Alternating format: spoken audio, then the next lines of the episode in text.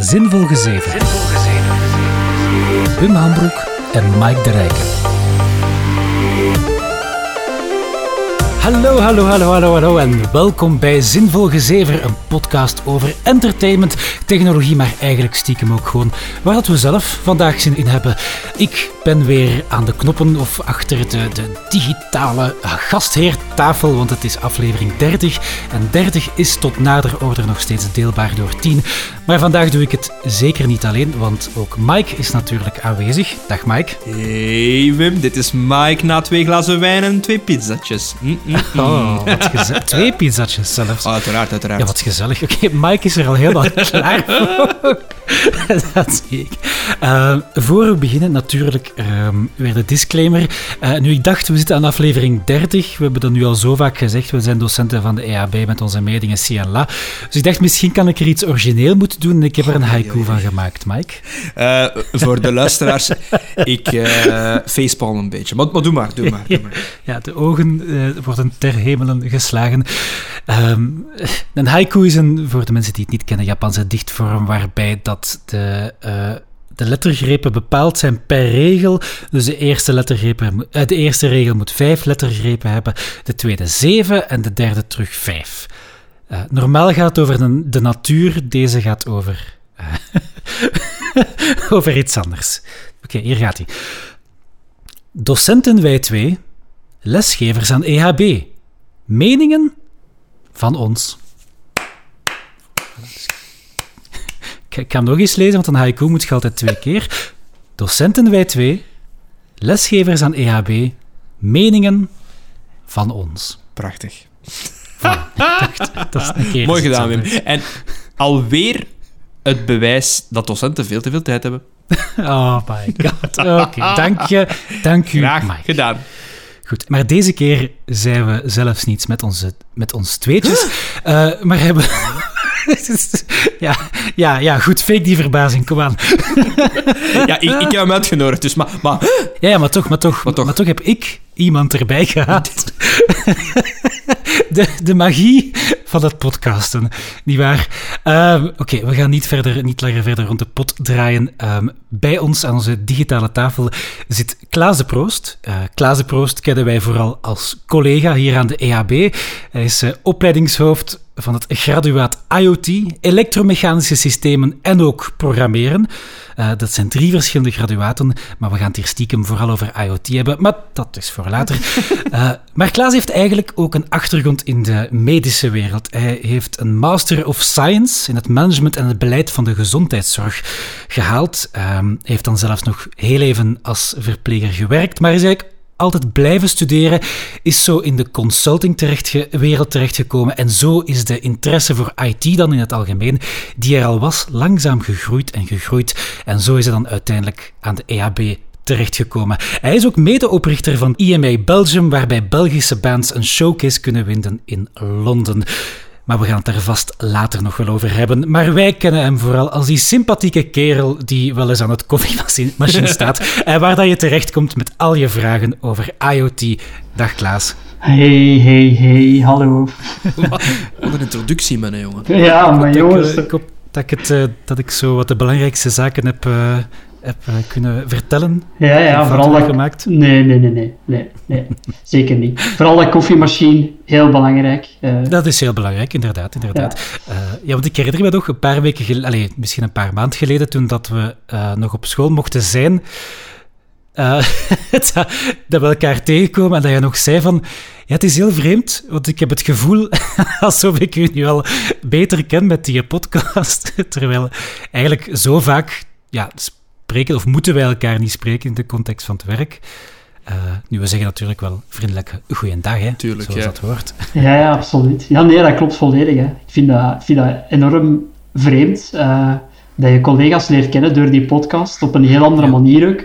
Allee, ja, Mike kende ik je misschien al net wat beter op een of andere manier. Uh, Wim, wij, wij, wij moeten wel samenwerken, maar ja, dat was dan toch, ja, ik weet het niet. En dan op die manier leer, leer je je interesses kennen en, en iemand, ja, dat is heel vreemd, maar heel leuk. En ik dacht eraan, damn, ik moet dat tegen Wim zeggen.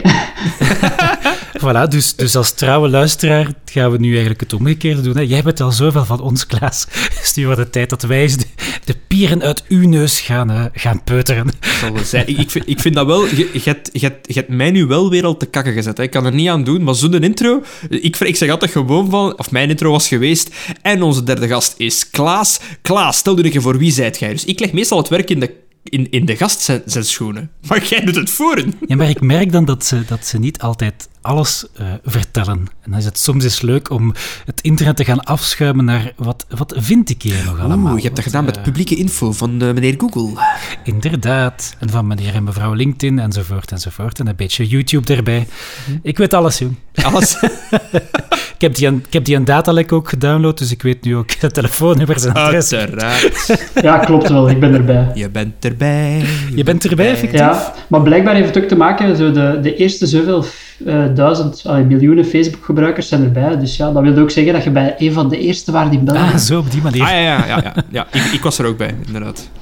Ja, ja. Dus ja. plots wordt het weer een, een, een, een badge of honor. Nee, totaal niet. Uiteraard, ja. Nee.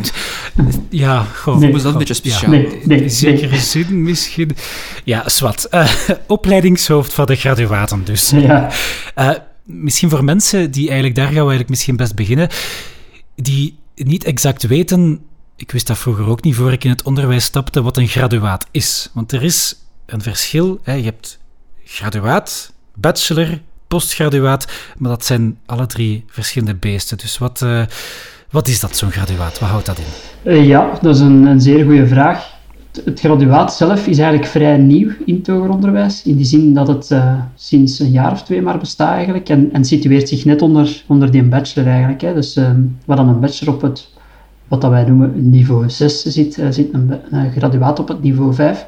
Maar eigenlijk kan je het voornamelijk, um, het verschil tussen een graduaat en een bachelor zit hem enerzijds een stukje in de duur, en het niveau dan, zoals ik al daarnet zei. Um, en dat je wel nog net iets, misschien wat specifieker wordt opgeleid. Um, ik denk dat daar voornamelijk de grootste verschillen zitten. En ook dat wij een aantal verplichtingen hebben vanuit de overheid, zoals bijvoorbeeld uh, werkplek leren.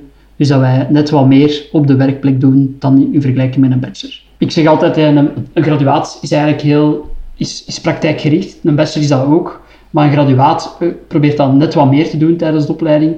Plus, ik denk dan een, een graduaatsniveau komt in een, uh, in een iets uitvoerendere job terecht. Hè. Wat meer de, ja, de uitvoerende types. Waar dan een bachelor al iets conceptueler kan gaan denken op architectuurniveau misschien. Terwijl een bachelor heel uitvoerend is. Um, ja, we zien dat ook bij sommige studenten die zo een beetje ja, moeite hebben met de bachelor, die inderdaad met dat analytische of soms ook met... Allee, het is niet omdat het een bachelor is dat je ook niks moet studeren. Het is niet omdat het een graduaat is dat je ook niks moet studeren, trouwens. Um, maar je ziet wel men, studenten die zo iets meer struggelen met dat conceptuele, die dan vaak echt floreren in die graduaten en dan met die praktijkgerichte aanpak, dat dat voor hun veel beter werkt. Dus inderdaad, het is, het is goed dat, dat het bestaat, zo dat, uh, dat tussenniveau. Ja, vooral ook omdat wij ja, niet iedereen is altijd klaar om aan die bachelor te beginnen. En we proberen dan ons academiejaar ook nog eens wat op, meer op te splitsen in vergelijking met een bachelor. Dus in vier, uh, in vier lesblokken. Waardoor je eigenlijk wat meer verplicht wordt om, om er ook mee bezig te zijn. En ja, al die dingen helpen wel. Een van de leuke zaken binnen een graduaat, en corrigeer me als ik fout ben, dus je hebt, je hebt die lesblokken wel, maar wat dat bij ons eigenlijk een vak is dat start voor, vanaf, ik zeg nu maar iets, hè, uh, einde september, begin de schooljaar dus, tot januari en dan examens. Bij, jullie kan een vak al starten be, uh, eind september en kan al gedaan zijn midden, jan, midden november of begin november. Dus echt puur gefocust, dus ietsje minder vakken, maar wel op een zeer kortere periode, eigenlijk dat, zodat je echt daarop moet focussen. Ik vind dat wel een goed concept, want ik merk ook dat sommigen bij ons zo'n beetje het ge gewicht verliezen. En dus het, het deels door het conceptu uh, conceptuele, deels door de, de werkdruk. Omdat ze vijf of zes vakken krijgen als eerste keer. Terwijl een lesblok bevat meestal hoeveel vakken, Klaas? Twee? Drie? Vier. Vier ongeveer. Ah, toch vier? Okay. Ja, ja, toch wel vier. Maar dat is een beetje afhankelijk van het aantal studiepunten, zonder in de nitty-gritty details te gaan. Maar allee, drie à vier. Ah, ja, okay. ja, dat hangt er een beetje vanaf. Als docent is dat ook, is dat ook heel anders. Hè? Want ik, geef databanken in de, een paar van de graduaten. En dat is ook zo inderdaad op korte tijd eigenlijk vrij intensief, want dat zijn dan veel lessen. Ehm, maar ik vond dat wel heel aangenaam, moet ik zeggen, dit jaar. Dit is het eerste jaar dat ik het doe, ook in zo'n graduaat. Ehm, en los van het feit dat het eigenlijk allemaal op afstand was, buiten dan in het begin, klein beetje, uh, was dat wel heel tof, want dat was ook heel, een heel gemotiveerde groep. Dus die waren ook heel heel actief in de zin van er werden veel vragen gesteld, ook in de chat uh, kwamen veel berichtjes. Soms is een mopje ook niet te veel, uh, dus allee, ik vond dat een heel aangename ervaring. Ja, ze zijn ook met niet heel veel. Hè. Ik denk dat, dat dat ook wel een verschil is met een bachelor, waar dat er toch wel een grote groep start. Starten ze bij ons gemiddeld 25, ja, soms wel wat meer. Zeker het graduaat IoT is een hele kleine groep, waardoor dat je wel heel snel wat binding krijgt en u iets veiliger voelt in vergelijking met een bachelor, denk ik. Ja, dan, dan kun je wel niet meer, niet meer wegstoppen achter de banken natuurlijk. Hè. kunt niemand. ja, dat valt meestal wel snel op, ja. ja. Maar, maar dat maakt ook wel dat je als docent wel, wel heel sterk, ook dat je lesopdracht heel geconcentreerd is hè, in die zeven weken. Oh, ik vind dat geweldig. En, en ook van, je kunt heel hard inspelen. Ik, ik, ik vind het altijd heel leuk, daarmee ik het zeg, mijn favoriete groepen zijn mijn specialisatievakken in multimedia, omdat die groepen zijn klein en ik ken op het einde ken ik iedereen zijn sterktes en zijn zwaktes. Dus ik kan me voorstellen dat dat voor de meeste vakken in het graduaat zo is dat, dan een docent datzelfde kan zoeken met zijn studenten, omdat je blijft bij die kleine groep. Ja, ja, ik denk voor de meeste, een aantal vakken geven we ook samen met andere graduaten. Hè. Dus bijvoorbeeld het vak van de databanken van Wim, dat geven we samen met, over verschillende graduaten heen, maar dat klopt wel, denk ik. Dan heb je meer kans om die groep te leren kennen. En het, is ook gewoon een heel, het zijn heel fijne groepen. Ik heb er al uh, heel fijne contacten mee gehad. Uh, dus, uh, keer. Ja, trouwens, ik ga één... voor alle graduaatstudenten. voilà, ja, zo, zo hoort dat toch. Uh, ik, vind, ik vind wel dat je uh, volgende week dan een aankondiging moet sturen naar alle graduaatstudenten met deze aflevering. Ja, dat dank, klopt. Dank, dank bijvoorbeeld. ja, ja oké, doe. Maar ik denk dat Antoine is, is trouwens een van de, de trouwe luisteraars. Nee, Antoine... Ja, ja, ja, ja dat is, zeker. Dat is, dat is, dat is een graduaatstudent, dus kudos. Iets jong, de diehards. Dus eigenlijk, jij bent opleidingshoofd van drie graduaten. Hè? Ja. Uh, het graduaat programmeren, ik denk dat de meeste mensen zich wel iets kunnen voorstellen. Bij programmeren, uh, EMS, elektromechanische systemen, dat, dat klinkt zo als een of andere Tesla-vreemde wetenschappers die met kabeltjes een machine bouwt. Zo stel ik me dat voor. Uh, ik weet niet wat dat is. Ja, de, uh, in die opleiding leiden we eigenlijk op tot de onderhoudstechniekers en de metaregeltechniekers. Uh, dus dat is alles wat dat op productielijnen draait, van PLC. En dus zijn die kleine apparaatjes die eigenlijk voornamelijk de productie sturen. Um, die meet- en regeltechniekers gaan die voornamelijk die processen wat gaan uh, bijregelen, die PLC's gaan, uh, gaan herstellen, die zaken. Onderhoudstechnieken, dat gaat meer richting het mechanische verhaal, compressoren, ventilatoren. Ja. Dus eigenlijk uh, ja, de, de onderhoudstechnici in, in, in fabrieken en industrie eigenlijk in het algemeen. Ja, dat zijn die mensen. Zo'n PLC, dat is dan zo een, een een componentje dat ook geprogrammeerd moet worden als ik ja. uh, mijn kennis toereikend genoeg is. Ik heb daar nog in geprogrammeerd. Uh, dat, was, dat was de hoofdbrok van mijn uh, derde graad van mijn middelbaar trouwens. PLC's. Ja, dat was... dus ik heb industriële ICT gedaan. En ik heb leren programmeren. Allee, we hebben Visual Basic gehad, uiteraard. Maar oh. ja, inderdaad. Ah. VB, VB6 en VB.net was al uit, maar bon, dat is een ander verhaal. Maar het, het, het, het, meeste van het... Ik ga, praat rustig verder, ik ga gewoon even in de hoek overgeven en ah, ben okay. ik zo terug. maar, uh, maar inderdaad, PLC's. En tot nu toe nog altijd industriële ICT. Ik heb toevallig een gesprek gehad met mijn alma mater, als we dat zo kunnen noemen. Don Bosco Halle. Shout-out to Kurt Bekke, klasverantwoordelijke voor industriële ICT. En blijkbaar doen die mannen nog altijd keiveel PLC. Dat zit nog altijd in dat programma. Dus uh, misschien moet ik ze een keer het EMS-verhaal ook gaan voorleggen. ah, ja, ja, ja. Uh, zeker en vast. Ik denk dat dat uh, mooi aansluit bij wat dat zij doen. Ja. ik, ga er voor, ik ga er binnen twee weken. Dus ik zal het zeker doen, Klaas. Voor jou. Voor jou doe ik dat. Oké, okay, cool. Maar wacht, wacht. Dus Visual... Maar is dat niet... Is, ik dacht dat zo die chips, dat dat altijd assembler was of iets dat daarop leek of zo. Visual Basic had niks te maken met PLC's. Ik had dat gewoon ook. Maar ik, in verhouding PLC's had ik veel meer...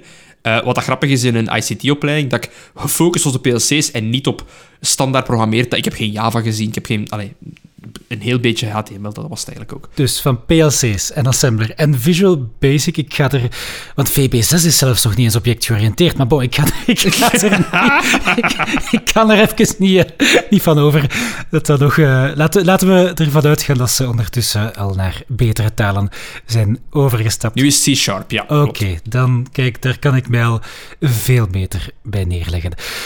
Uh, dat was EMS en dan zitten we tenslotte bij uh, IoT en dat vinden Mike en ik stiekem het interessantste. um, wat is IoT? Ja, het graduaat IoT of IoT, hè, dat, daar begint het eigenlijk aan. Um, Misschien beginnen inderdaad met IoT aan zich. Uh, IoT aan zich is de kapstokterm eigenlijk van heel wat technologie en uh, ja, uh, componenten en, en stukjes software en, en, en services. Hè. En um, het is een heel semantische discussie soms. Hè. Wat is IoT? Um, dus daarom, ik heb, ik heb dat al een beetje opgegeven in die zin.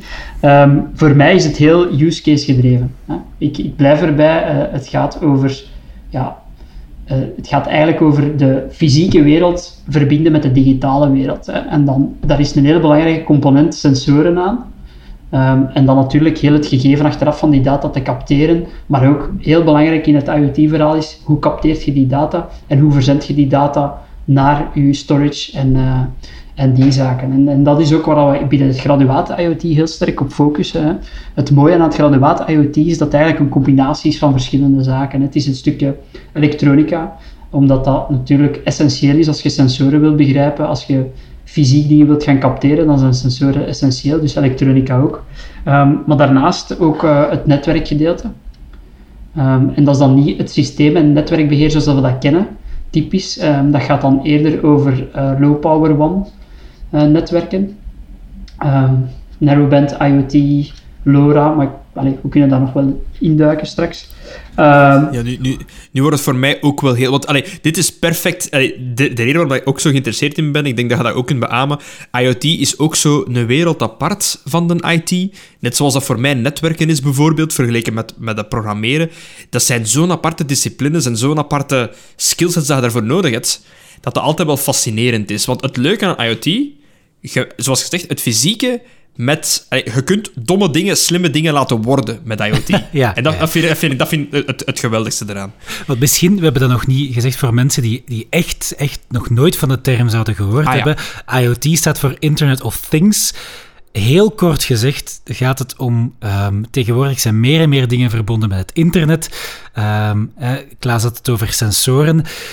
Als je al die data gaat verzamelen, en dat kan zijn van uw gsm... Koelkast. Of, uh, dat koelkast, ja, dat is altijd zo het, het domme voorbeeld. Ik ga dat kopen, Waar is dus mijn slimme koelkast? Ik wacht er nog altijd op. maar goed, als je al die zaken, al die data combineert, dan kun je daar iets uh, mee creëren. Daar komt dan inderdaad heel veel verschillende zaken bij, uh, bij kijken, zowel het fysieke als het, uh, als het programmeren natuurlijk ook. Hè. Ja, en dat, dat klopt volledig. Hè. Dus, en, en ook, ja, denk aan heel de headset, en dat vind ik een beetje jammer aan de discussie die nu aan de gang was, was de, de slimme uh, elektriciteitsmeter. Is eigenlijk ook een prachtig voorbeeld van IoT, maar dan op heel grote schaal eigenlijk, hè, hoe dat, um, overheden dat kunnen inzetten.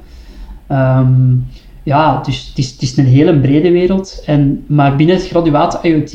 Um, leiden wij natuurlijk niet op, omdat dat natuurlijk nog heel conceptueel is soms, maar wij rijden eigenlijk op tot IoT-technici. Dus dat zijn de mensen die die sensoren ook begrijpen hoe dat, dat werkt, die die kunnen aansluiten, um, die wel een installatie kunnen doen, die bijvoorbeeld ook een domotica-installatie kunnen doen. Want dat is het ook wel, hè, IoT, uh, de, de, typische domotica, um, die dat kunnen maar ook een stukje kunnen programmeren. Maar het zijn niet de mensen die heel het conceptuele idee gaan uitwerken van de architectuur van A tot Z. Het, het, ding is ook wel, denk ik, uh, als je kunt werken met, en ik ga nu even iets stom zeggen, gelijk, denk nu aan temperatuursensoren, die dat je dan in je koelkast zet om te weten van, eh, is er iets fout of whatever. Uh, kunnen werken met zo'n sensoren, weten welke data dat eruit komt en dat kunnen behandelen en doorsturen of dat dan een sensor is van dat merk in China of van dat merk in Rusland, uh, de kennis opbouwen voor met dat type sensoren of die type sensoren te werken, dat is eigenlijk de hoofdzaak dan van een technologievak binnen het graduaat IoT. Ja, ja oké, ja. Van ongeacht wat, je, je gaat niet vastwerken met één product, neem ik aan. Nee, nee wij bijten ons zeker. Er, er, zijn, er zijn zoveel zaken en dus als leek ik verlies me daar altijd in. Omdat ik weet niet waar ik moet beginnen. Is het nu een Arduino? Is het een Arduino Uno? Is het een Raspberry Pi dat ik moet kopen? Die sensors heeft zoveel pinnen, zoveel pinnen. Maar dat is een, ik ken de basis. Maar dat is, een, dat is al een heel interessante discussie aan zich. Hè? Want Arduino, Raspberry Pi zijn super interessante toestellen. Um, zeker als je bijvoorbeeld uh, ehm, DIY zelf iets wilt maken. Um, ik denk, hoe maak ik mijn huis, hoe kan ik dat hier nu heel, heel basically wat slimmer maken? Ja, met een Raspberry Pi springt al heel ver. Maar als IoT-technici is dat heel... Een, Raspberry Pi heeft ook beperkingen als je dat gaat uitrollen. Uh, je kunt dat niet op een... je kunt dat niet op een, op een grote schaal gaan uitrollen. It doesn't make sense. It doesn't make sense. Hè? Dat, dat, dat battery life is... Je, kunt dat, je kunt dat heel moeilijk battery poweren, dat gaat, maar dat is heel moeilijk. Allee, ik bedoel, dat wordt heel warm. Uh, dus daar, daarover gaan heel veel discussies binnen IoT. Dat is uh, uw power consumption, hoe lang gaat dat mee? Hoe snel kunnen we dat scalen? Hoe ver kan dat... Ja, kun je dat in een veld buiten ergens gaan zetten, die sensor? En dat zijn die dingen. Dus wij werken ook heel vaak met off-the-shelf sensoren die, wij, die, die echt gemaakt zijn voor commerciële doeleinden. Omdat dat, omdat, omdat dat ook dingen zijn die, die in de praktijk gaan gebeuren. Je gaat niet Um, bijvoorbeeld denk nu aan uh, de, de, vaccins moeten verdeeld worden, hè, cold chain monitoring, waar, dat eigenlijk, waar dat je eigenlijk moet gaan garanderen uh, gaandeweg dat je temperatuur continu op die min 80 graden blijft en je moet daar ook een hele log van hebben. Ja, dat is IoT. Hè. Um, ja, ja. Ja, je kunt dat niet met Raspberry Pi's gaan doen. Je zou dat kunnen. Ja. Maar de beste... Ja. Dus, dat zou ook een beetje duurder zijn ook. Want allee, de Raspberry Pi, oké, voor een consument is dat niet veel. Ik denk de gewone is rond de 35 euro, denk ik, als ik me niet vergis. Maar natuurlijk, maar een sensor... Dan, dan heb je al een heel stevig model. Ja, inderdaad. De, ik, de 4 eh. gigabyte, hè, Win. Ah ja, hè. uh, maar, maar dan inderdaad, als je dan een, een, een temperatuursensor op een bord met een batterij gaat doen, dan zit je al met een veel lagere kost, neem ik aan. Ja, en... en Allee, er zijn zo, het, heeft te maken met, met type van sensoren dat je daar kunt op aansluiten. Die zijn niet altijd... Allee, de typische sensor die je op zo'n Raspberry Pi aansluit, een DHT22, dat is, dat is rubbish. Ah ja, die, ja. Dat is rubbish, hè. Echt een klutte, klutte sensor. Ja, dat is rubbish. Allee. nee, maar ja, ik wil maar zeggen, ja, dus, en, en, maar weet, waarom is dat wel heel goed en waarom gebruiken we dat wel heel veel? Omdat dat u heel erg snapt, uh, heel erg helpt om dingen te doen snappen. De concepten die erachter zitten. Als je een, als je een string van bits binnenkrijgt en je moet dat decoden, ja, en daar klopt wel wat dat je zegt. Daar heb je dat wel nodig, zo'n Arduino en zo'n Raspberry Pi. Oh, jongens, ik, ik, ik wil nog altijd mijn huis ook een keer slimmer maken. Ik, ik heb het al gezegd op de vorige podcast, uh, de vorige aflevering. Ik ga mijn huis uitbreiden, zijnde met een stuk achterbouwen, uh, een nieuwe keuken en zo. Dus dat moet eigenlijk dat moet meer state-of-the-art en functional zijn dat dat, dat, dat, dan dat, dat moet mooi zijn. Ik, ben die, die, ik ben die discussie nog aan het voeren met mijn vrouw, maar bon, ik zal die wel winnen. maar, maar, dan inderdaad, vanaf dat een uitbouw er is, inderdaad, de kabels moeten van overal moeten wireless uh, boxen staan, et cetera, van die zaken. Maar ook al de elektriciteit die erbij komt, ik wil dat dat ook al begint, dat dat domotica-systeem er staat en dat kan uitbreiden zelf. Maar dan ook weer al, en Klaas gaat dat snappen, ik wil dat zelf kunnen en zodat ik het kan uitbreiden naar, naar mijn goesting. En dan, ja. Dat is een leuk project. Dat je, kunt, je kunt er blijven aan uitbreiden, denk ik. Hè? Absoluut. Ja, dat, dat, dat, alleen een keer dat je zoiets hebt, dat daar ergens een component, een soort van server achter zit, ja, dan, ja, dan, dan is het maar gewoon... Data komt binnen, doet, doet er iets mee. Ja, het is, ik, mijn droom is thuiskomen en gewoon roepen: Honey, I'm home. En dat de rolluiken naar beneden gaan, muziek gaat op, de lichten gaan aan en bam. En dat is, dat is het gewoon. Maar, er is een geweldige community online uh, rond Home Assistant. Um, Home Assistant is uh, wat ik hier uh, zelf ook heb draaien trouwens. via kudos aan mijn collega Stijn Boutsen, die daar enorm in thuis is. Um, waarin dat je eigenlijk, het, het mooie aan Home Assistant is, is dat open source is eigenlijk. Dus um, je, je, je, je deployt het gewoon op je Raspberry Pi. En um, hij scant automatisch naar dingen die, die je al kent. Dus naar bestaande koppelingen. Ik heb zo bijvoorbeeld een wireless uh, Heos van Denon uh, hier staan. Ja, dat is automatische integratie met een Spotify. Ik heb hier een, een Tado. Um, Tado. Wat is Tado? Tado is een uh, systeem om een basis centrale verwarming slim te maken. Ja, je, je, kent wel centrale verwarming, dat werkt eigenlijk heel stom. Hè? Dat werkt eigenlijk aan en uit. En wat, wat is het nadeel van inderdaad, als je ene kring hebt in je huis, hè, van, van, als je geen circulatoren hebt, zodat dat hier het geval is, ja, dan als je hier, als je hier in een bureau de kraan opendraait, ja, maar de kraan staat dicht in de slaapkamer, hè, want ik zit hier naast de slaapkamer, ja, dan heeft dat geen zin, want dan raakt dat hier niet. En eigenlijk wat dat je doet, is je plaatst eigenlijk slimme actuatoren, radiatorknoppen eigenlijk, en die praten eigenlijk met een centrale unit die op je, op je, gewoon op je router hangt. En, en, en je kunt eigenlijk je kamers sturen op temperatuur die jij wilt. En ik zeg het, nu is dat geweldig. Hè. Ik bedoel, het is, het is, ehm, ik moet hier vanavond zitten, normaal zetten we dat af. Ehm, dus nu, kijk, voilà, het staat hier maar op 18 graden. Hup, en gaan we het hier eens even op 23 graden zetten. Hop. En we zijn beginnen verwarmen. Hè. Dit is eigenlijk iets heel simpel. En met een beperkte investering maak je iets wat, je, wat je daar zo net zei. Iets, iets dom maakt je slim. Hè. En met een, het grappige is, met een centrale verwarmerinstallateur, ja, dat is iemand die ik ken. Um, en die komt en die zegt, ja, maar wat dat jij wilt, dat kan niet. Dat bestaat niet. Uiteraard. En jij, hold my beer. ik zeg, Steven, ik bel hem, het is gelukt. Hè. Allee jong, dat kan toch niet? maar het kost ook niet zo heel veel. Hè. Ik bedoel, ga gewoon naar coolbrew.be, je kunt dat daar kopen. Ik, ik, raad het iedereen aan die echt een, een dwaze verwarming heeft, die gezegd van, shit, ik ga hier niet heel dat spel uh, herleggen en, en slim maken. Dan kun je met zoiets heel verspringen. En uh, ja, dat is een mooi voorbeeld van home automation. Um, een ander, wat ik hier ook heb, is bijvoorbeeld iets heel stom.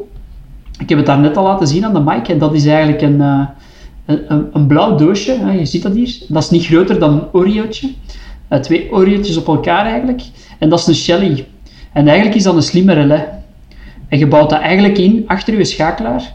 En dan kun je met je telefoon op basis van wifi um, je schakelaars bedienen. Dat, is vaak bij mij het probleem van... Um, er zijn heel veel mogelijkheden, denk ik.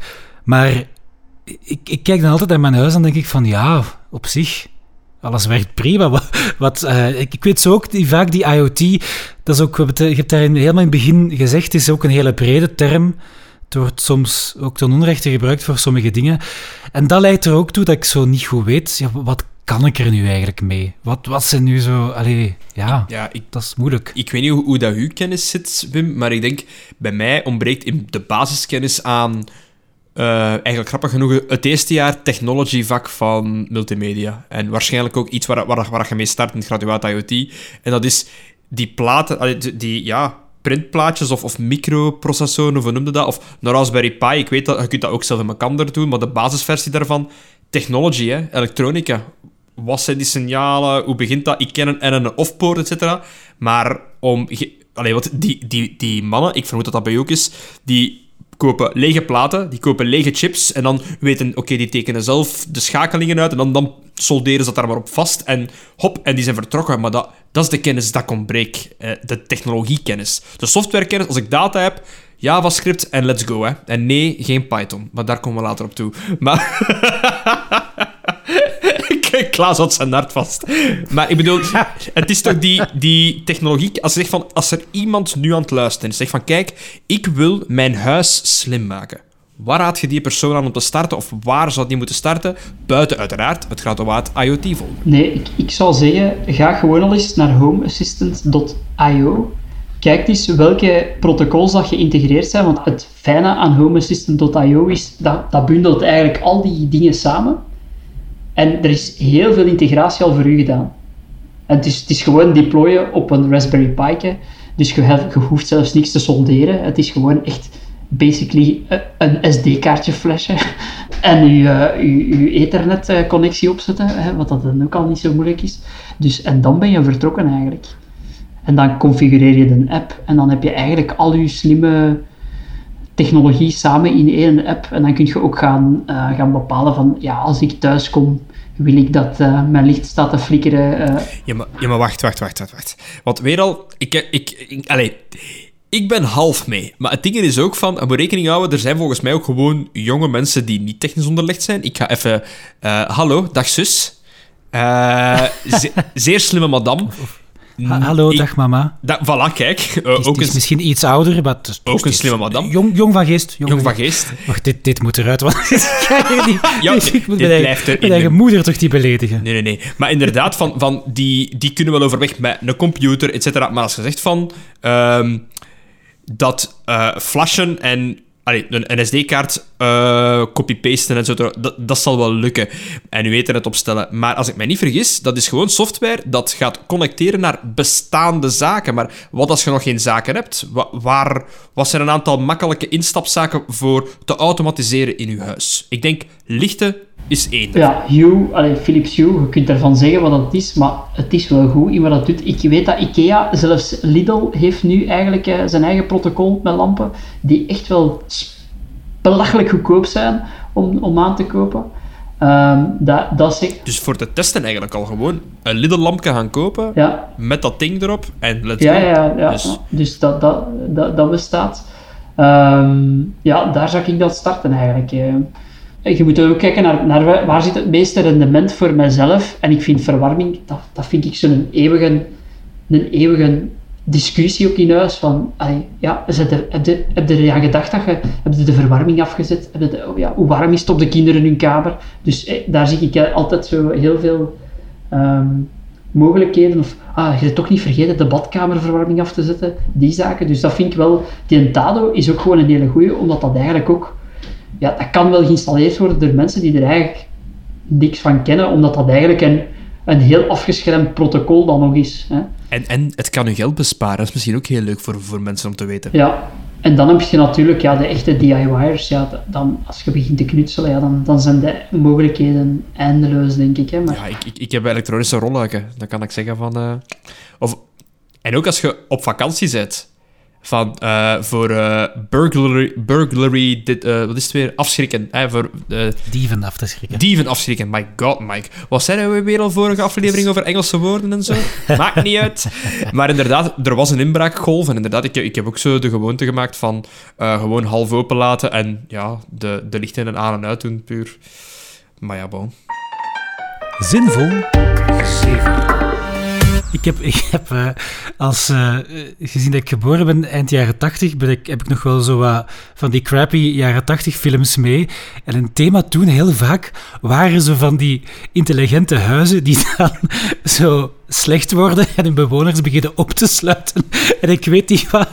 Dus ik heb daar nog altijd een beetje schrik van. Als ik te veel systeem met elkaar te beginnen, uh, begin te verbinden, dan is van I'm afraid I can't do that. so, no. Dat ze het gaan beginnen doorhebben van... Het is begonnen. Skynet. Wil je als, alsjeblieft uit je frigo uitblijven?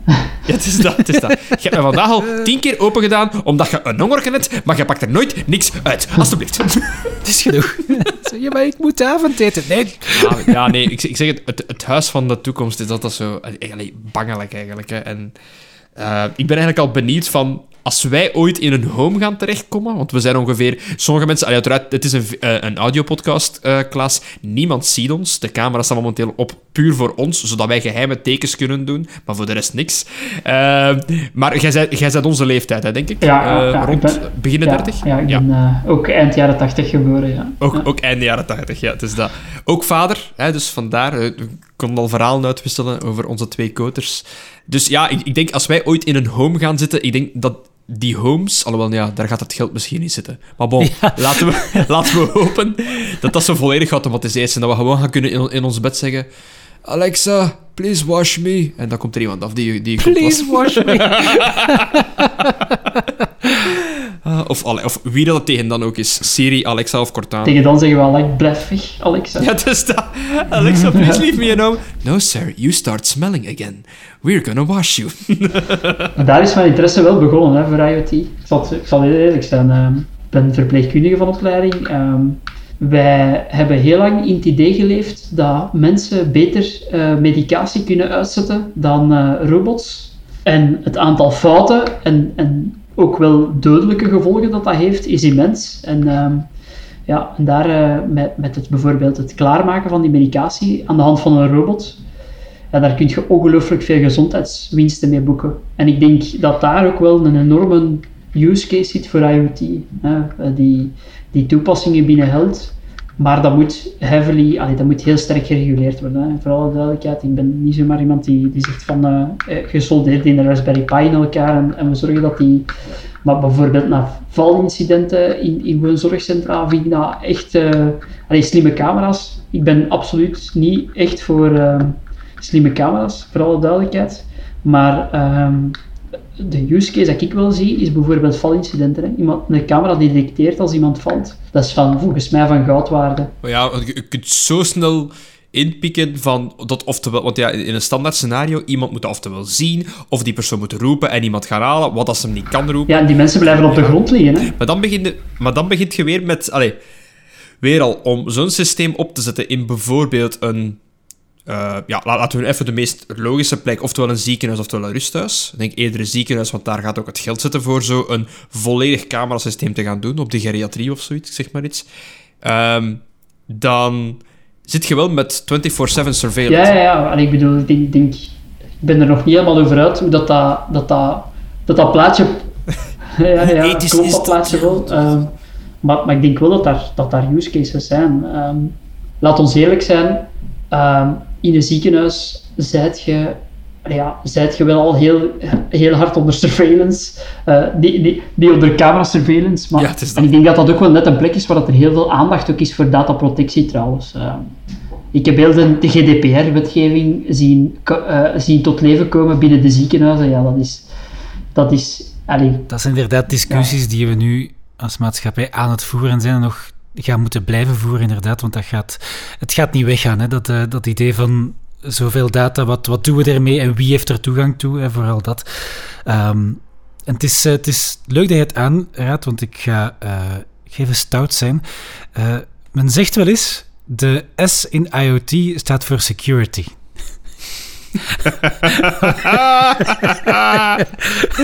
Ja. Een, ko een korte reactie? Ja, er zijn... Allee, ik bedoel, het, allee, je, moet, je moet eerlijk zijn. Hè. Het is, er zijn heel veel standaarden. Hè. En wat is het probleem van heel veel standaarden? Heel weinig regulatie en ook... Um, elk protocol claimt wel om, op secure te zijn, maar, maar heeft wel zijn, voor, allee, zijn, zijn, zijn gebreken. Hè. Laat ons daar heel eerlijk over zijn. Ze zitten ook allemaal in die draadloze band. Hè. Ik bedoel, ja, iedereen zit daarin te roepen, laat ons eerlijk zijn. Dat is een van de, een van de, weinig, een van de hoofdredenen waarom dat ik nog altijd geen uh, digitale camp deurbel heb. En dat is een speciale reden, want ik heb dat ook ik heb dat echt nodig. Waarom? Omdat ik, ik werk heel vaak alleen thuis. Ook van, eh, zeker nu met het school, maar ook gewoon algemeen. Als docent. Hè, zoveel lessen hebben wij niet. Wink. maar uh, als, uh, ik zit, ik, zit, ik zit op de tweede verdieping met mijn koptelefoon op. En op het, als er iemand op het gelijkvloers aanbelt voor een pakket, wat daar regelmatig wel eens gebeurt in deze tijden, ja, ik hoor dat niet altijd. En die mannen ploffen dan altijd neer. Dus moest ik een digitale bel hebben. En ik heb hier boven naast mijn PC een schermpje dat oplicht. Dat zegt van: hey, er staat iemand voor uw deur. Ga dan naar beneden. Dat wel, maar het probleem is, hè, ik denk dat de zwakke schakel bij, bij IoT niet per se de protocollen altijd zijn of de toestellen, maar het feit dat die moeten verbonden zijn met uw wifi. En uw wifi is op zoveel manieren. Allee, ja, oké, dat is wel relatief veilig, maar het blijft een wifi. En dat is een heel gekende technologie, eh, heel vatbaar voor, uh, noemen we dat weer al, mijn, mijn in de middelattacks en wat is het allemaal.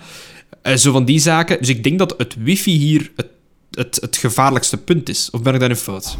Ja, we, moeten, we moeten ook op... We mogen, mogen, daar moeten we ook wel een beetje een onderscheid maken tussen um, het, het, het, de verschillende draadloze protocols die binnen um, IoT gebruikt worden. Hè. Um, maar, maar uiteindelijk situeren ze zich wel allemaal binnen die draadloze protocols. Hè. binnen bijvoorbeeld wat, wat dat we wel zien, hè, binnen smart buildings op, op grotere schaal daar gebruikt men eigenlijk veel minder echt wifi, omdat ja, wifi heeft ook wel heel wat nadelen. Enerzijds, het is gewoon veel te druk. Allee, je moet eerlijk zijn, iedereen wil dingen doen met wifi. Hè. Zelfs je wasmachine wil wifi doen. Dus wat, wat, wat is het grootste nadeel? Iedereen zit daar te roepen in die, in die, in die banden en dat, ja, dat is gewoon overvol. Ik bedoel dat er nog een 2.4 uh, band bestaat, dat is eigenlijk een, een wonder, maar bon.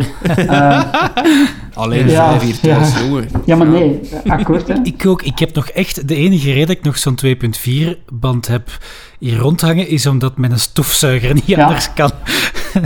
die, die kan geen 5G, dat zijn vaak zo van die dommigheden. Uh, dus ik heb echt zo'n apart netwerkje daarvoor. Ik heb ook zo weer. En dan ook meteen, meteen alle, alle servers, alle, alle calls naar servers van hun dat hem doet zitten blokkeren. op mijn, uh, mijn Pi-hole om over Raspberry Pi dan toch even te spreken. Ik vind het... Dat, soms, dat is ook, als we dan toch over die security bezig zijn, soms zie ik het ook niet, het nut. Het, ik, ik zie er weinig extra nut vinden om een stofzuiger op het internet te verbinden. Oké, okay, ja, dat je die automatisch kunt laten starten of zo.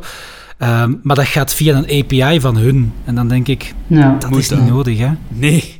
Het is niet nodig dat, dat, dat, jullie een grondplan voor mijn huis hebben. Integendeel, dat, dat hoeft ah, ja, zelfs ah, ja, helemaal ja, ja, niet. ja, want dat wordt heel mooi bijgehouden natuurlijk. Hè.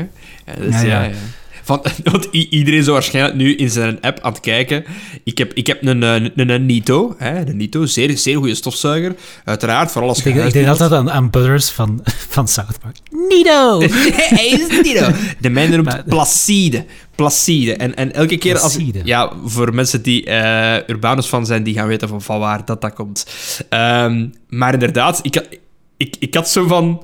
De allereerste keer, map mijn huis. En dan kan ik, ah ja, want dan kan ik de keuken apart doen en zo. Ah, oké, is goed. Ik map dat. En ik, echt waar, de allereerste keer dat ik dat zag, en zo van, oké, cannot connect, cannot connect. Die map was niet goed opgeladen of zo. En ineens, map uploaded. Zo mooi in een dik balkje. en dan mijn kaart. En ik zo van, ha, oh... Oh nee. en ik had het zo even door van... Oh, fuck, ja, nee, die hebben niet mijn, mijn layout. Allee, niet, niet, dat, niet dat daar iets, iets, iets specifiek... Maar ja, die gaan dat gebruiken voor nog meer eh, eh, data op los te laten, voor nog meer trainingsschema's, voor nog betere robotten. Ehm, maar ja, het blijft de kaart van uw huis, hè. Ja, maar ja, en ik, ik denk dat vaak ook dat is. Het is niet noodzakelijk slecht bedoeld, maar dat is ook al een, een argument dat ik hier vaak heb gemaakt. Van eens dat die data ergens is, ehm, heb je daar meestal geen controle meer over. En dan weet je niet in wiens handen het gaat, eh, het gaat vallen. Als er nu een datalek is bij Nito, dan hebben ze niet alleen mijn accountje van Nito, maar hebben ze ook mijn huisplan. Terwijl, terwijl bij Facebook hebben ze dan mijn adres. In combinatie met de data van Nito weten ze perfect waar dat mijn ramen zitten ongeveer, of waar dat de muren zijn, hè, et cetera. Nee, ja, dat Voilà, is, ja, begin dat is de creepy part. Hè. Ja, dat klopt. De creepy part. En ik denk dat dat ook dan bij IoT ook inderdaad, want je had het al even over GDPR enzovoort, daar, daar, soms wordt daar zo net iets te weinig bij nagedacht, eh, denk ik. Omdat van, het is maar magisch en het werkt, hè. Eh, van, Ja, voilà. Ja, dat is cool, hè? Dat, tuurlijk. dat, dat, daar, daar, daar ga ik niet tegenspreken. Eh, er is trouwens een hele leuke Twitter, misschien om, om dat stukje af te sluiten. eh, Internet of Shit. waar, waar dat je een hele lijst krijgt van de IoT die fout gaat. Dat is ook wel aangenaam eens te volgen. Zo deurbellen die dan zo, eh, ik weet die error messages van Amazon eh, weergeven of, of eh, van, die, van die toestanden. Ehm, ik heb hier nog eh, hier eentje van onlangs. Een, ehm, iemand die een, een briefje heeft opgehangen in de hal van een appartement. Ehm, Whoever was watching porn last night at 11:30 p.m. has connected their device to our baby's nightlight. Can you please disconnect ASAP? Thanks. Heerlijk. Dus eh, zelfs een nachtlampje eh, Kan geluid. moet ook beveiligd worden. Midden in de nacht. Mm, ah. ja, voilà, dat is baby ja, helemaal wakker. Kunnen we dan echt gewoon concluderen dat graduaat IoT de meest creepy opleiding is in EHB? Kunnen we dan zo noemen? Klaas? Zij zo van, daar gaat al mijn promo. Nee, we besteden daar voldoende aandacht aan. Ik denk... eh, Nee, we hebben echt een, een, opleidingsonderdeel rond IoT, security. Maar ja, ik, ik blijf erbij. Dat begint Ja, ook gewoon bij heel basisdingen. Hè. Allee, encryptie, allee, die zaken. Ja, en gewoon een beetje nadenken soms. Hè. Niet zomaar direct alles, eh, alles willen beschikbaar maken of opslaan. Zever, gezever. Ja, en gezien dat we het dan toch over security hadden, ehm, of de beveiliging van die zaken en data, er is een groot datalek geweest. Is het al gezegd van, jullie zijn erbij. Allee, mijn twee eh, mede-gastheren hier. Eh, ik niet. Ik, eh, ik ben gespaard gebleven. Ja, groot datalek bij Facebook, heel kort. Wat is er gebeurd? Ehm, een dataset die al... Het is, het is een iets oudere dataset van 2019, eh, denk ik, met een heleboel een lijst van Facebook-gebruikers met hun eh, naam, woonplaats, e-mailadres ehm, en, en dat is wel een stevige, ook heel het telefoonnummer eh, erbij. Ehm, die data was al beschikbaar, maar hoe gaat dat met die dataset normaal gezien? Hackers kunnen dat kopen online. Ehm kunnen dat aankopen om dan zo uw eh, privédata te achterhalen. Maar het is nu gratis online gezet en dan eh, gelukkig zijn er heel wat instanties eh, en websites die je dan kunnen waarschuwen van kijk, je zit erbij in de lek. Ik had het... ehm, ik had Mike inderdaad al eens opgezocht. Ja, ah, ah, wel, Klaas, merci. ik- Dat is chic, dat. Ik zal, uh, Waar is mijn zal privacy eens opzoeken om te zien. Ja, ah, dat, ja, ja. ja. Dat is het uh, probleem natuurlijk. Uh, voor, voor, voor, degene, voor verder gaan, degenen die wensen om te zien, te weten of ze erbij zijn, www.benikerbij.be. Gemaakt door... Ja, uh, in Tide Keukenleier zeker. Ja. Maar als ik daar toch heel even tegenin mag gaan, een, een betere website uh, vind ik um, haveibeenpwned.com. Um, dus de spelling is have I been en dan pwned.com. Uh, waarom? Omdat die zoeken in verschillende datasets. Dus die, die houden eigenlijk alle grote uh, datalekken uh, bij. en je gaat zien, recently added, die Facebook-accounts uh, ja. zit er erbij. 509 uh, miljoen. Voilà, en wat is het handige? Je kunt daar je e-mail of nu ook sinds kort je telefoonnummer ingeven. En dan krijg je eigenlijk een lijstje van alle lekken, alle datalekken waar dat informatie van u uh, in zit. Uh, krijgt uiteraard niet de informatie te zien. Dat zou contraproductief oh, zijn. Jullie, jullie hadden alles ook bij. ja, ja. Nee. Maar inderdaad, maar die dingen zijn tussen te downloaden. Hè. Ik heb dat ook eens gedaan, zo die, die Collection One. Dat is ook zo'n populaire. Um, ik heb die eens binnen geha gehaald met een torrent. Dan heb je 30 gigabyte aan, uh, aan persoonlijke informatie. Omdat ik, ik, wil ook altijd zien, wat hebben ze van mij? Um, en ik weet, bij mij zijn het altijd de, de tweezelfde wachtwoorden van tien jaar geleden. Toen ik wel nog sociale media had. Die zijn al lang veranderd, natuurlijk. Um, maar die komen kom altijd terug. Dus, dus dat, dat, dat, blijft zo circuleren in die datasets. Van u was er ook eentje, Mike. Van, van, van mij? Wat, een, een wachtwoord?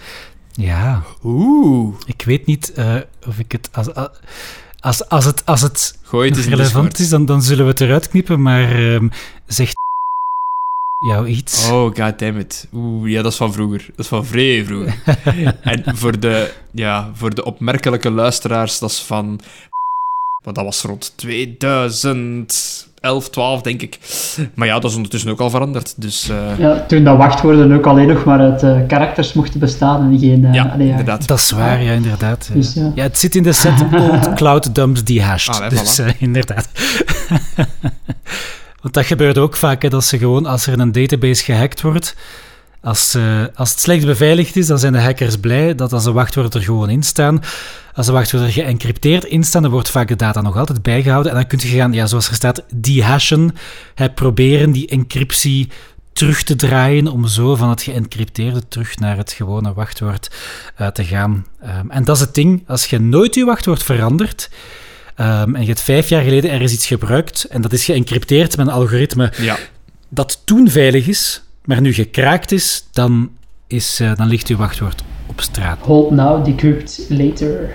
En ja, inderdaad, maar dat, het blijft belangrijk voor mensen. Allee, ik bedoel, ik heb heel lang met, hoe moet ik het zeggen?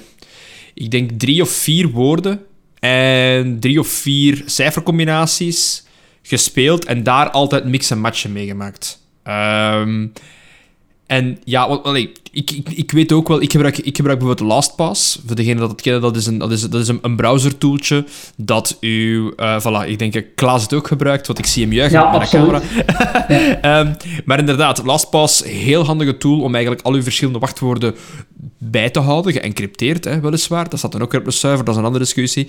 Maar bon, het ding is van, dat stelt u ook wachtwoorden voor. En ik denk dat ik eigenlijk gewoon eens de stap moet maken om elk account dat ik nog gebruik een gegenereerd wachtwoord te geven. Dat zodanig verschillend is. Het enige probleem is, dan ben ik wel heel hard afhankelijk van die LastPass.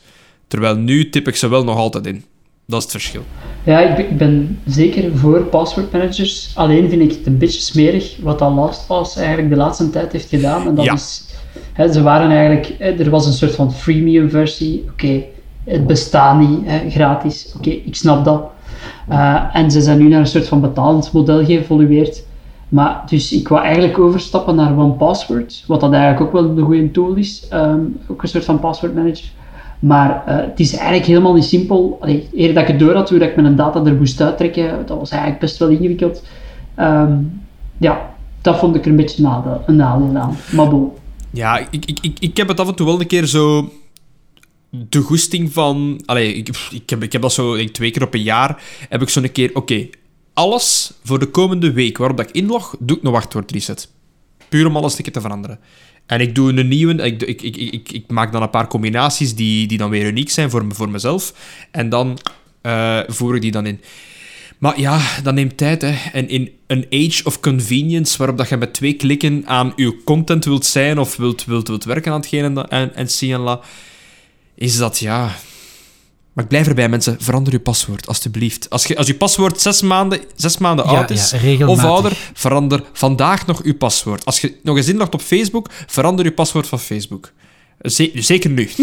ja, zeker nu, inderdaad. Want het... Uh er zijn regelmatig hacks en er zijn regelmatig lekken. En ik zeg het, die lekken die af en toe in de media komen, dat zijn degenen waar het er weet van is. Hè? Of die ze publiek maken, want sommige bedrijven gaan dat ook niet zeggen. Inderdaad, dat zijn die dat publiek worden gemaakt. Er gaan enorm veel, er enorm veel datasets uh, de ronden. Hè? Kunt u um, u voorstellen dat OnePass of LastPass gehackt wordt en dan nieuws komt uit? Want als dat nieuws uitkomt, ja, ja bedoel van... Ah, you had one job and you failed at it. Oké, okay, dat was goed. Dan zijn we allemaal weg, hè. Want ja, dat, die, die, die app is... Of dat, dat bedrijf is gewoon dood, hè. Uh, dus inderdaad, als zoiets gevoelig gehackt wordt en die kunnen dat stilhouden, dan gaan die dat stilhouden. Dus, uh, alleen.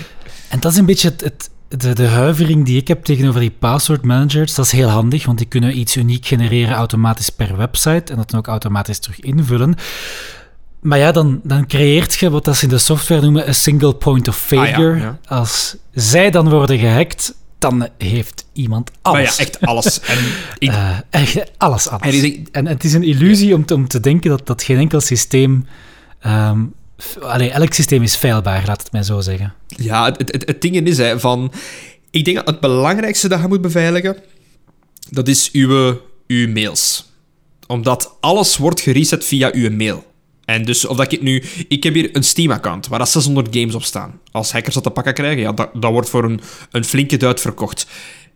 De, Steam zelf, als ze dat hacken, ja, oké, okay, so. Ik reset mijn paswoord, maar hoe reset je je paswoord bij de meeste services? Altijd via uw mail. Vandaar, als je tenminste één ding van uw wachtwoord verandert, zijnde, zorg dat uw e-mail altijd uniek is. En dan mogen je gerust op een papiertje in uw schuif in uw bureau steken, iets wat dat onverstaanbaar is, maar die een e-mail moet uniek zijn, omdat als ze een gratis service waar een spelletje op Facebook dat jij speelt en ze hacken dat en dat wachtwoord is hetzelfde als je e-mail, dat is het eerste wat ze gaan checken. Dat is het eerste. Dan zit je verloren. Ja. Voilà, want als je, als je nu een e-mail binnen zijn, hebben ze alles. Dan kunnen ze elk wachtwoord zelf resetten. Dat is bij mij ook. Ik heb zo'n relatief complex wachtwoord waar dat ik per website een variatie doe op basis van de naam van de website, maar het is hoe moet ik het zeggen, via een soort van algoritme dat in mijn hoofd zit. Ah ja, tuurlijk. Met andere woorden, het is moeilijk te achterhalen. Het is niet dat ik letterlijk, allee, om maar iets te zeggen, stel dat mijn basiswachtwoord 12345 zou zijn en ik doe 123 EHB 45 of 123 Steam 45, ja, dat heeft, dat heeft elke idioot ja. binnen de drie seconden door. Maar, um, maar je pakt dan de derde letter, die, daar ga je tel er twee ja, bij. Zo, en dan, zo, zoiets. Zo, ja, uh, ja, dus dus allee, dat, dat moet al... Wim, het menselijk algoritme. ja, maar ja, de, ik, ik, ga er niet van uit dat die, dat die scriptkiddies echt zo cryptografische analyse gaan doen van, van mijn wachtwoorden. van uw hoofd, eigenlijk. van mijn hoofd. Allee, het kan, hè. Um, maar... wat, is, wat, is, wat, wat, is, wat, wat is uw paswoordstrategie, uh, Klaas? Want jij gebruikt ook de paswoordmanager, hè? Ja, ik gebruik LastPass. Um, ik ben een tijdje aan het experimenteren ook geweest met ProtonMail. Protonmail.ch. Um, Heb ik ook inderdaad recent eens bekeken. CH, wat is dat? Zwitserland, denk ik. Uh, het is eigenlijk... Zwitserland, sorry. Ja, ja want dat, dat, dat, staat, dat staat voor, hier is een van Wim's wonderlijke weetjes, Confederatio Helvetica, wat dus betekent de Zwitserse ja. Confederatie. Hopla! als dat niet mooi is. Ja. Okay, um, ehm, wat dan ook eigenlijk een soort van uh, totaal encrypte, encryptie op je mails uh, aanbiedt. Niet alleen, uh, ja, maar bon, ik ben daar... Nee, sorry, maar ik zie hier zo Zwitserse veiligheid op die site. Oké, okay, whatever that, that, that, that may be. Als die goed zijn bij banken, dan zullen die toch ook bij goed zijn mails, zeker? Gegevensbeveiliging en neutraliteit. Ah ja, want het is Zwitserland. Ja, dus ja. die dingen, um, okay. maar, maar, vooral LastPass eigenlijk, sinds ik dat heb ontdekt en uh, mij daarin verdiept heb en dat ook redelijk goed heb ingesteld, vind ik zelf. Uh, uh, ben ik wel blij dat dat goed werkt. En zowel mobiel als in mijn browser op mijn verschillende toestellen. dan heb je wel een abonnement gekocht, neem ik aan. Want anders, want dat, dat, dat is de hele het idiote. Want ze hebben, zijn geswitcht van free naar... Het is nog altijd gratis, maar maar op één platform. En ik gebruikte het ook op mijn gsm en op mijn pc. En ja, ik, ja, ik kan het op mijn gsm mee gebruiken. Hè. Wat dat stom is, hè, want ja, dan af Ah, nee. worden weet ik het niet. Ja, en ook, ja, dat zijn totally randomly allee, gegenereerde dingen. Dus allee, de, en ik dacht, ah, ik, oh, ik was aan het twijfelen op een bepaald moment. Ja, ik ga alleen mijn mobile toestel laden, dat heb ik altijd bij. Hè. Ik bedoel, dat is heel gemakkelijk. Als, dat- maar dan zat ik gewoon op den duur naar mijn schermpje Ja. te kijken. Allee, nee, het werkt.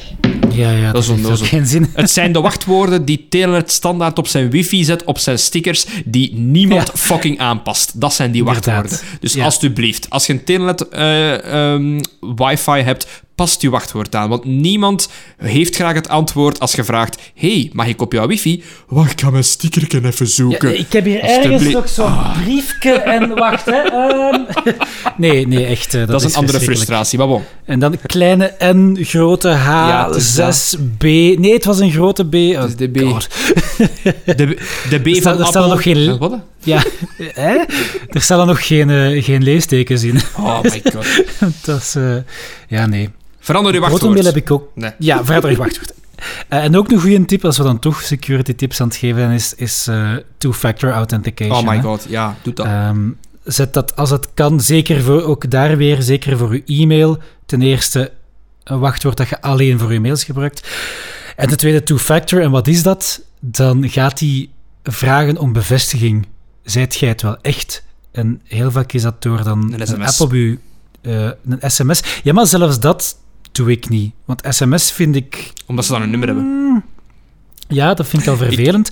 Ja. Eh, dus ik gebruik een Authenticator-app eh, van Go- Google heeft er eentje. En heel, het- dat wordt eigenlijk heel breed ondersteund. Je moet ene keer een QR-code scannen en dan, eh, dan vraagt hij gewoon van oké, geef mij de code die nu in die app verschijnt. En dan krijg je een, eh, een code van, ik ben eens aan het kijken, 3, 4, 5, 6 eh cijfertjes die je even moet invoeren.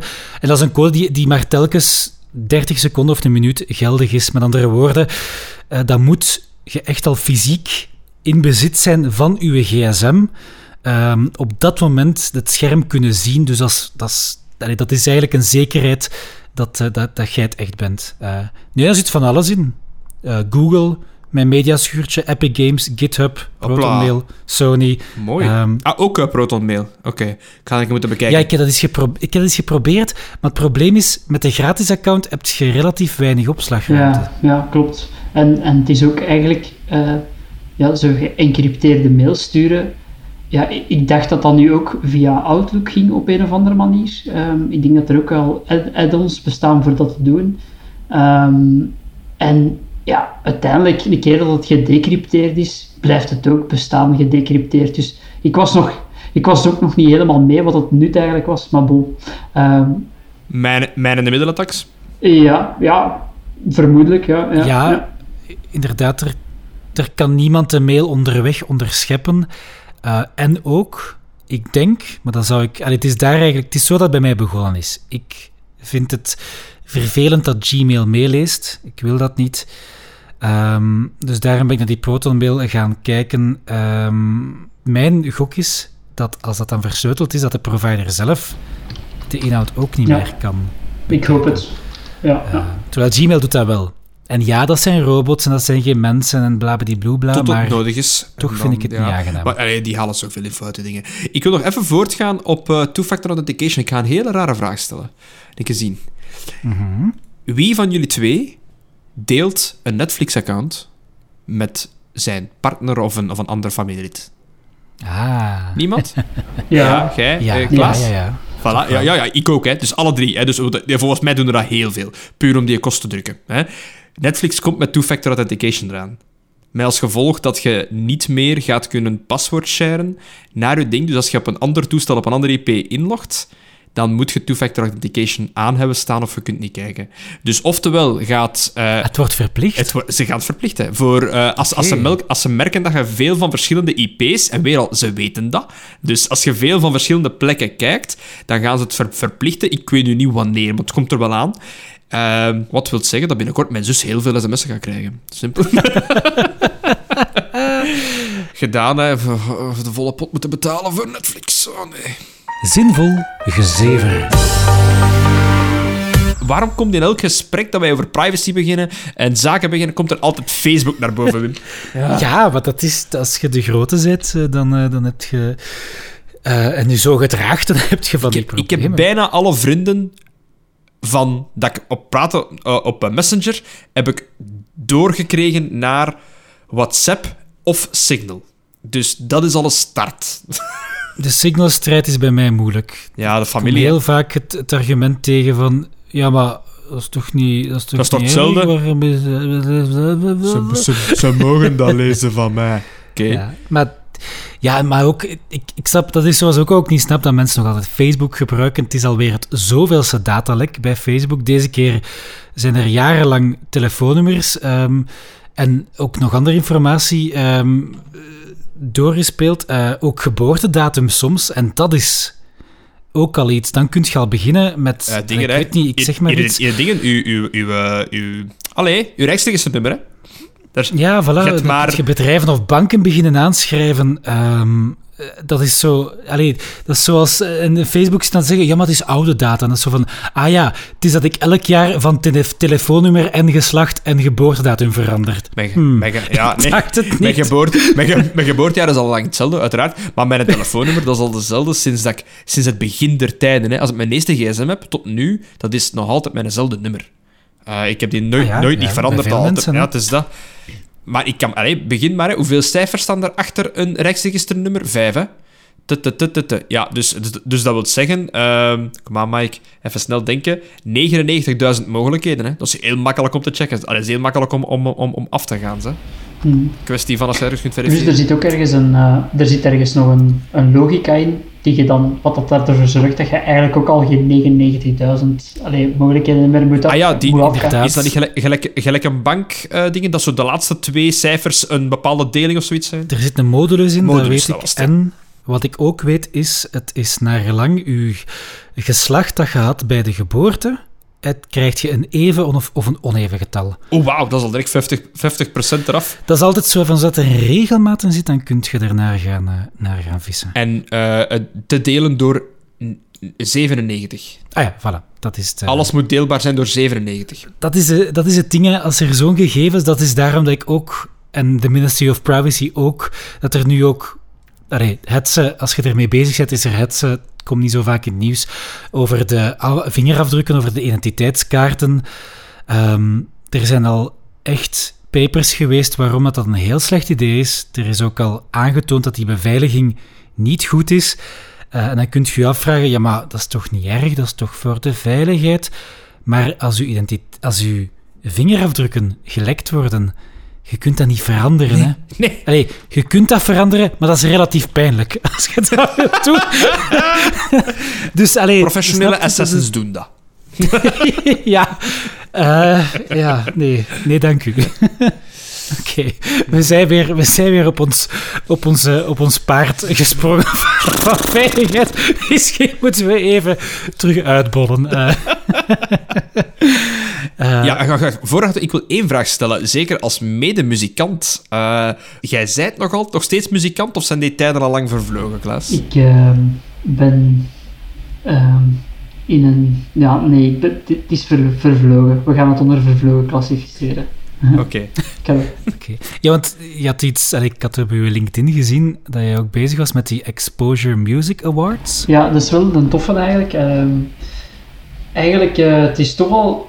Ja, het is al een tijdje geleden dat we daarmee gestart zijn. Ehm, en, en denk aan... ehm, wat dat wij hadden waren connecties in het eh, verre Verenigd Koninkrijk. ehm, in, het, in Londen, weliswaar.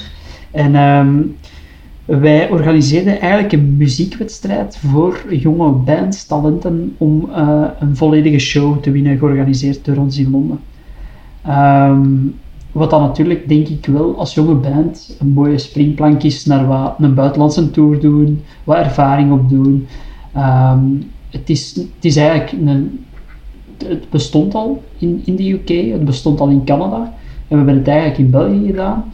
Ehm, en het mooie eraan is dat je, ja, het, je, hebt, je hebt wat de klassiekers, hè. je hebt de Hugo Rally, je hebt de de nieuwe lichting, wat ondertussen wel een, een mega klassieker is.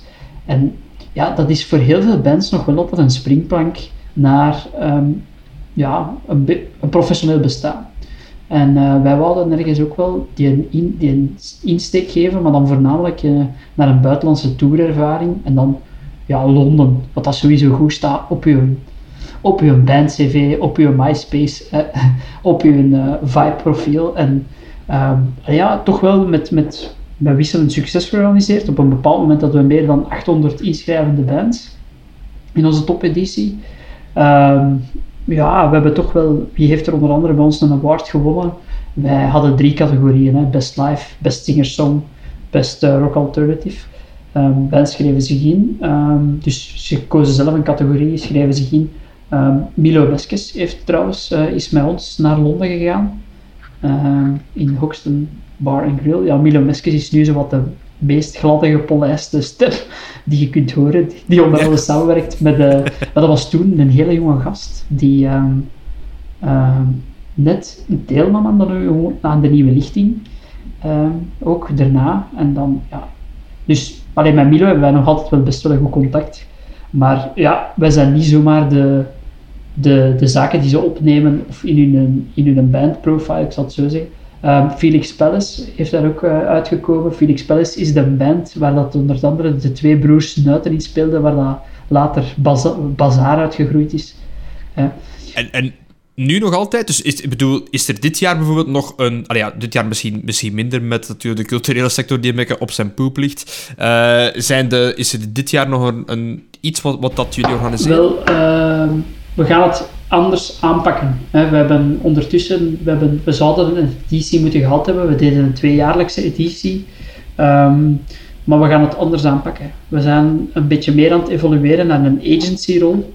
Omdat we, er kwamen heel veel bands uit. Maar natuurlijk aan een wedstrijd, ja, dan heb je wel een jury met... Um, met ja, dat was een, een, jury die bestond onder andere uit uh, Jeroen Swine, gekend van uh, De Liefde voor Muziek die onze voorzitter van de jury was, met dan wat aangevuld, ook met buitenlandse mensen, wat altijd heel leuk is natuurlijk, omdat voor een band is dat wel heel waardevolle feedback. Ja. Als een keer iemand uit het buitenland luistert naar je muziek. Natuurlijk, en ook dat zijn zo halve scouts ook dan bijna. Hè, van, uh, ja, van ja, oké, okay, je, je, hebt misschien niet gewonnen, maar contacteer mij eens voor. Uh, en hij is vertrokken als ze dat goed aanpakt. Absoluut. En, um, maar wat wij zo'n beetje hadden is, ja, ik luister heel graag muziek. Ik ben heel zot van muziek. Um, dat gaat ook heel breed. Um, misschien heb je mij wel ooit teruggevonden op foto's met toch wel een, een iets ruiger kantje uh, op je zoektocht, Wim. Um, het is te zeggen, ik was nogal uh, redelijk in de, de, hardcore scene en, en, en allee, punk scene en, en, en we hadden de groene. Ah, oké, oké, oké. Ja, hardcore heeft twee kanten, ja, maar het is de, de, punk, de metal rock hardcore uh, scene, ja. Okay. Ja, nee, nee, niet die. Ja, ja, ja. Nee, nee, ja. niet, niet DHT. Nee. Pas op. Ja, dat is iets anders ik snap het wel, maar... Uh, oh, ja, tuurlijk, ja. Het is, het is agressief en, het is gaan, hè. Dus, uh, maar... Uh, Now is the time for me to rise. Oh, ja, oké, okay, voilà, oké. Okay. Zet jij net Hatebreed? Ja, ja, uiteraard, uiteraard. Uh, dat, ik, ik heb er menig, menig, menig blauwe plekken aan overgehouden. Uh, die dingen, dus dat, dat maakten wij dan, dan nog wel zo net iets meer richting crust. Dus, dus nog wel wat rauwer. Uh, niet, niet zo gepolijst, maar bon. Allee, om een lang verhaal kort te maken. Um, ik heb zo wat meer in, in, gitaarmuziek. Dat interesseert mij eigenlijk enorm. Um, en ja, en als je in zo'n wedstrijd, ja, dan komt daar iets uit en dan denk je... Ja, dat is wel goed, hè, maar sta ik daar nu wel achter? Allee, ik bedoel, ik heb daar nu zoveel uren tijd en geld. Allee, geld dat viel dan wel mee, hè. je gaat dan een sponsoring op. Maar je hebt daar zoveel tijd in gestoken en dan denk je... Oh, sta ik hier nu wel achter? Alleen Milo Weske super, hè. Maar dan denk ik, ja... En daarom zijn we meer aan het evolueren naar een soort van agency-rol. En um, wat blijkt, um, ja, er is gewoon heel veel info online. Er zijn heel wat publieke databanken met muziekinfo, um, zoals MusicBrainz. Ik weet niet of jullie die databank kennen. Ja. Um, Spotify is een ongelooflijke. En, en we gaan naar een soort van digital agency rol proberen evolueren. En dat staat nu uh, in een zeer um, ja, premature fase. Maar we gaan daar wel een soort van uh, service voor ontwikkelen. voor bands en dan ook vooral eh, in dingen die we zelf willen doen. En daarvoor zijn we trouwens ook altijd nog mensen, naar, naar mensen op zoek die daaraan willen meewerken. Als je een developer allee, die, die geïnteresseerd is in muziek, dat is, dat, zijn echt, dat is het type profiel dat ik zoek. Ik heb nu een heel mooie dingen in elkaar geknusteld, maar ja, ik bedoel, ja, we, we zijn op zoek naar mensen. Dus, um, cool. Oké. Okay. Uh, Bij deze uh, muziek.simpelgezegd.be en dan kunt je ons zeker contacteren. Wij brengen u in contact met de juiste ja, mensen. Ja. En wat, speelt je zelf ook muziek? Want dat wou ik ook vragen. Ik speel gitaar. Um, ja, gitaar. mijn vrouw is bassist. Okay. Dat is ook... Uh... Uiteraard, wat een koppel. Ja. Powerkoppel. Right. En wie, wie, wie beheerst er zijn instrument het, het beste? Mijn vrouw, absoluut. Allee, ja, mijn ja. vriendin, uh, slash lief. Ja. Uh, Klassi kla klassiek geschoold of... Uh... Nee, nee. Nee, ook... is, dat, is dat dan ook zo'n ruige? Nee, nee. Ze zingt nee, ah, nee. ongelooflijk mooi ook. Dus, ehm, oh. Ja. Um, dan nodig mij een keer uit, dan kunnen we een keer jammen, hè, man. Ja. Ik wil de vrouw wel een keer horen zingen. Ik, ik, ging, ik ging net met een ding, maar daar staan mijn kisten met gitaren, die staan daar en, en met een versterker. Hola. Uh, ja, maar dat, dat, dat, dat zijn we voor... Allee, als we, want ik ben ook... Allee, ik ben niet echt een uh, gearhead zijnde. Ik ben ook gitarist, uiteraard. Maar... Um, ja, als we gaan praten over specifics, dan, dan, dan, zijn we vertrokken voor nog een podcast, denk ik. Maar uh, oké, okay, goed, goed om weten. Goed om weten. Ja, ik had het u niet gegeven zo, want, want uh, voor de mensen die, ja, die Klaas niet kennen, het is niet dat hij hier nu zit met een, een, een, een speld door zijn neus. Oh, je begint er met de stereotypen, hè. Allee. ja, dat hoort toch zo? Nee. ik was de braafste nerd die altijd, de kleinste ook, ik was een hele kleine kerel, in het midden van die moshpits van uh, Slipknot uh, op mijn 15. Uh, en ja. Punk is veiligheidsspel door neus, maar ik. Ah, oké, oké. Okay, okay. oh. Ik heb dat geleerd van Susie en de Banshees. maar dat is. Dat is Oh, dat? Is, dat is heel oud, hè? Dat is echt heel oud. Dat is ook gewoon goed, Susie en de Banshees. Dat is ook gewoon. Voilà, dank u wel. Oké, okay. um, zullen we misschien om af te sluiten of wat jij nog een muziekvraag? Um, ik heb alles gevraagd. Allee, ik, ik heb nog zoveel vragen, maar nu, nu ga ik het off the air ja, vragen. Wij, ik, ik, ja, wij, wij kunnen, dat is het ding. Uh, we kunnen hier even, dit had even goed een muziekpodcast kunnen zijn. Hè? Ah, wel, uh, ja. Als je wilt, mag je altijd een keer terugkomen voor puur over muziek te praten. Dat kunnen we ook altijd doen. Ah. ja, graag. Uh, effectief. Ja. Voilà. maar dat is toch iets wat dat de collega's op de KAI toch ook wel bindt, eigenlijk? Nee, vind je dat niet? Er zijn heel veel muzikanten. Heel veel ja, muzikanten. Ja, ja, ja, dat is waar. Ja. Ik, ben, ik, ben, ik ben altijd van mening van, als de tijd er nog eens komt en we kunnen een keer een ganse dag, zeg maar, een keer een teambuilding doen, dat we daar tenminste een keer een muziekteambuilding moeten van maken. We clearen dat heel fablab, we maken een paar grote lokalen vrij en iedereen pakt zijn instrument oh, mee. Ja. En dan gewoon beginnen, beginnen jammen en, en oefenen en misschien een nummer schrijven of zo met codetaal en dan, allee, weet ik veel, inner joint inner joint. SQL. Onnozeliteiten. En dan een, uh, en dan een, een zomerhit scoren. En dan zijt je zo voor, voor eeuwig zo die opa op het familiefeest die vertelt... Ja, maar ik heb nog in de zomer van... heb ik nog een hitje oh, gescoord. Het was de ja, zomer ja, van ja, ja, 22. Ja. Maar dat, ja, ik wil sowieso inderdaad... Er zijn veel, vrij goede gitaristen, goede bassisten, drummers zijn er. Um, ik denk zelfs een saxofoonspeler. En uiteraard, ja, we zitten ook naast, of dichtbij tegen het uh, rits, hè. Allee, mm-hmm. laten we eerlijk zijn. Ik vergeet ja. ook Didgeridoo. Didgeridoo. Er is een collega die digi, Didgeridoo speelt. Ja. Nee. Ja, Stijn? Stijn Bos gespeeld. Uh. Uiteraard. Dat, ik, ik, moest er één kop op plakken en ik wist dat, dat hij dat cool ging vinden. En, okay, ja. okay. Okay. Dus dan hebben we zo'n een, een track waar dat didgeridoo, sax, twee gitaren, ik zal kijken wat keyboards ertussen, ertussen steken. Dat wordt, dat kun, wordt interessant. Kun, kun, kun je piano? Uh, ik heb in een ver verleden nog piano gespeeld. Uh, maar het is, het is, het is gewoon de prodigy, hè, als je dat opnoemt. I'm a fire starter. Oké, okay, bon. Maar het is wel... I'm a fire starter. Met die didgeridoo erbij. Oh, zalig. Moet didgeridoo band. Hey, moet gewoon kunnen. Goed. Dat heet eclectisch. Voilà. Eclectisch.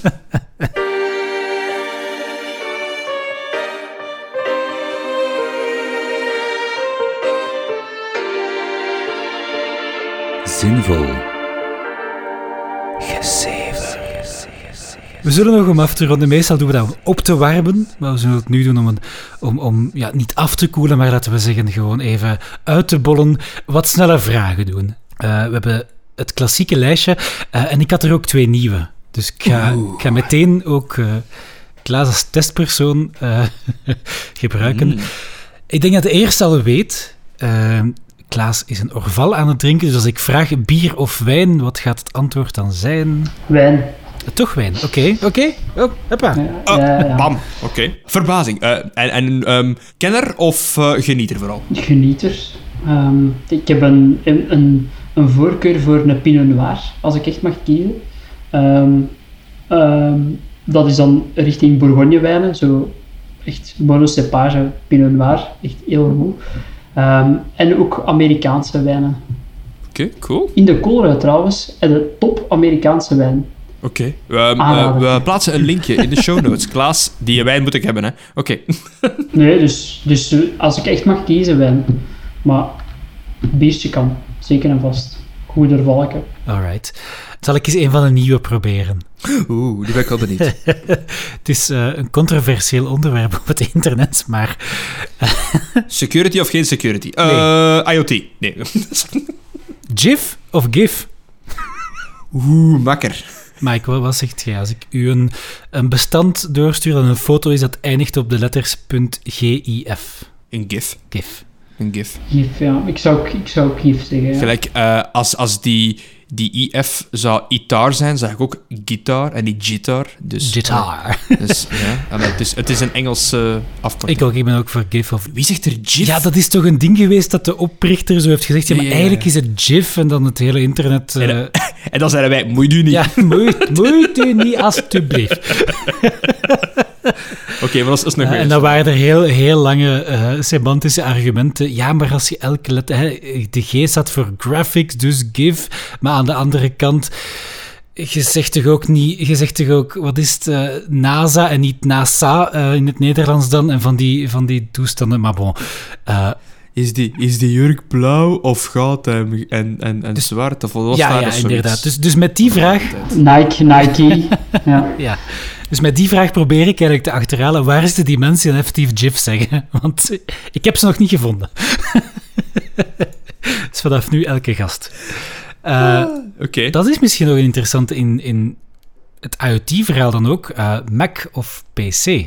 Ik dacht dat dat uitgeklaard was, dat er met IoT bezig veel was, maar je gebruikt een, een MacBook, hè? Je gebruikt een MacBook, dacht ik, hè? Of ben ik fout? Nee, PC. Oké. PC. En ik, ik, ik heb zo'n beetje... Ik, heb, ik ben naar Mac gegaan. Ik ben heel graag bij Mac geweest. En nu ben ik ook terug weg. En ik ben heel blij bij Windows en PC. Ik ben voorlopig. Ik ben er graag geweest, maar but he outstayed his welcome. En wat is dan de reden voor respectievelijk het heen gaan en het weer gaan? Wat muziek was mijn een, een van mijn enige eerste keuzes om naar daar te gaan. Uh, ja, op dat moment was dat eigenlijk echt wel uh, ja, de, de weg om te bewandelen. Uh, en nu om terug te komen is vooral ook omdat ik meer, ja, meer dingen ben gaan doen um, in de IT-sector. En dan was PC heel dominant gewoon. Maar ik, ik, zou, ik zou op zich niet heel veel schrik hebben om terug te gaan. Um, alleen, alleen waar ik een beetje schrik van heb, is de integratie van het telefoonverhaal. En um, ik ben heel blij met Android eigenlijk, momenteel. En ik weet niet hoe goed dat dan met Mac gaat werken. Maar misschien ben ik dat... Niet. Nee, dat is, dat is een, een aanhoudend probleem. Nee, dat is wel waar. Dat is een tijd echt geweest. Ik herinner me dat ook bij... Als je iets van audio of muziek deed, dan was Mac zo echt wel de go-to, omdat daar toen van zijn eigen al heel goede geluidskaarten in zaten en heel veel van die, um, van die externe audioapparatuur werkte ook. Dat werd in de e eerste plaats gedeveloped voor Mac. Um, inderdaad. Maar nu is het een beetje level playing field eigenlijk ook, wat dat betreft. En, en dat was toen ook met de uitgangen van de kaarten. Uh, denk ik die ook nog, maar alleen, uh, dat was een specifiek Mac-protocol. Thunderbolt. F ik denk, nee, was nee, nee, Firewire? Of, uh... Firewire. Ah, Firewire, Firewire. Ja, ja, ja, ja. Dat was niet hot pluggable trouwens. Als je een Firewire uit of in stak, Nee, uh, als nee. alles aanstond, dan had je echt kans dat je kortsluiting veroorzaakte. en dat is eng, want dan eens doet je studio... en alles ligt uit.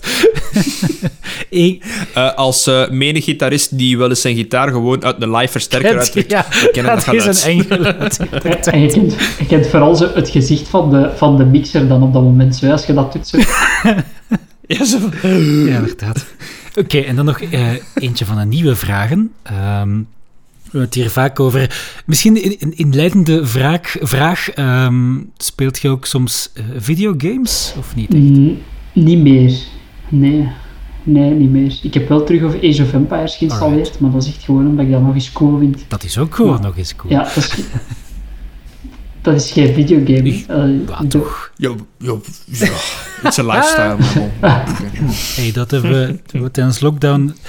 Heb ik ook nog eens Empires 2 uit de kast gehaald en af en toe doen we dat eens met vrienden. Eh, Grappig genoeg, hè, is bij u dat spreekwoord meestal letterlijk te interpreteren en heb je dat waarschijnlijk ook letterlijk uit de kast gehad. ik, ik heb dat heel lang nog liggen gehad, maar ik heb, het, ik heb de HD-versie ge- gekocht. eh. Uiteraard. de, de Conqueror's Expansion. En dan konden ze echt... Dat was dan zo, zo'n box. Allee, dat, dat was Ja. mijn tijd van Ja, toen dat spelletje zo echt in van die gigantische dozen kwamen, dat je denkt van, zoveel plaats heeft dat toch niet nodig, dat één cd'tje. Mhm. Ja, maar dat doet mij denken, allee, ik zie daar platen staan bij u, Wim, eh, als ik Mhm, het correct ja. interpreteer, in uw, in, uw kast, eh, voor de mensen die dat nu niet kunnen zien.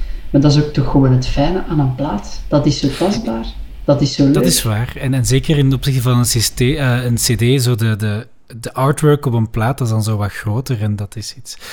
en dat was bij die oude spelletjes ook. eh, dat zullen we misschien iets van link in de show notes zetten, eh, voor mensen die dat echt niet meer hebben meegemaakt. Maar dat kwam echt in zo, ja, een doos van, laten we zeggen, 20 op 20 centimeter of zo, dan 5 centimeter diep. Dat was echt zo een groot, een groot pak. Ehm, en dan dachten ze, ja, eigenlijk op zich de cd is genoeg, hè. maar dus, als je spelletjes speelt, eh, heel vaak zijn er ehm, verschillende opties, eh, verschillende moeilijkheidsgraden. Ehm, ik ben echt voluit een medium mens. Omdat ik denk van, kijk, dat is meestal het niveau dat de designers het hebben bedoeld, origineel en zo easy en hard. En misschien soms ook nog zo'n, eh, een, eh, wat is het? Hardcore. Ultimate of hardcore modus, inderdaad, waar dat alles verschrikkelijk moeilijk wordt. Ehm, dat is dan echt voor de, voor de uitdaging. Dus ik weet niet, wat, wat is zo uw... Als je moet kiezen in een spelletje, wat, wat is het niveau? Easy, medium, hard of hardcore? Bij Age of Empires was ik wel eh, redelijk eh, hoog in de levels. eh allee, daar, daar koos ik echt voor. Maar ik zou, ik, ik zou eigenlijk easy beginnen altijd. Easy. Ah ja, oké. Ja. Ja. Ik, vind dat zo'n beetje, misschien, allee, is dat een beetje het waas in de gamingwereld, maar ik ben er niet in Nee, thuis. nee, maar, nee, nee, nee, nee, nee. maar ik denk ook altijd, ik wil verder gaan. Ik, ik vind niks zo frustrerend als in een game vastzitten. Ehm, Hmm. En, Volledig mee eens. ja. en, en dat opnieuw en opnieuw moeten doen, omdat je gewoon ja, die oog-handcoördinatie die je hebt, want daarover gaat dat heel vaak. Eh, ehm, Dat is inderdaad. Ik weet dat bij Uncharted ehm, ben ik op medium begonnen, bij Uncharted 2. En ik zat vast. En dat is een van die spelletjes waar dat je tijdens het spelen het niveau niet kunt aanpassen. Ehm, en ik was echt bijna bij het einde, denk ik. En het, het lukt niet. Ja, en een van die... ik ja, zit ergens met... De laatste fights zijn kei moeilijk, hè? Ja, voilà. En ik, ik, het, het begint al dat ik zo heel weinig health heb. En dan is er niks om je bij te laden en je kunt ook niet terug. En dan dacht ik van, nou... Kijk, het is Ja. mooi geweest. Ja, wel, maar... Ja. en daar zie je dus 70 euro dan in de vuilbak. Nee, nee, nee, nee. Wacht, nee.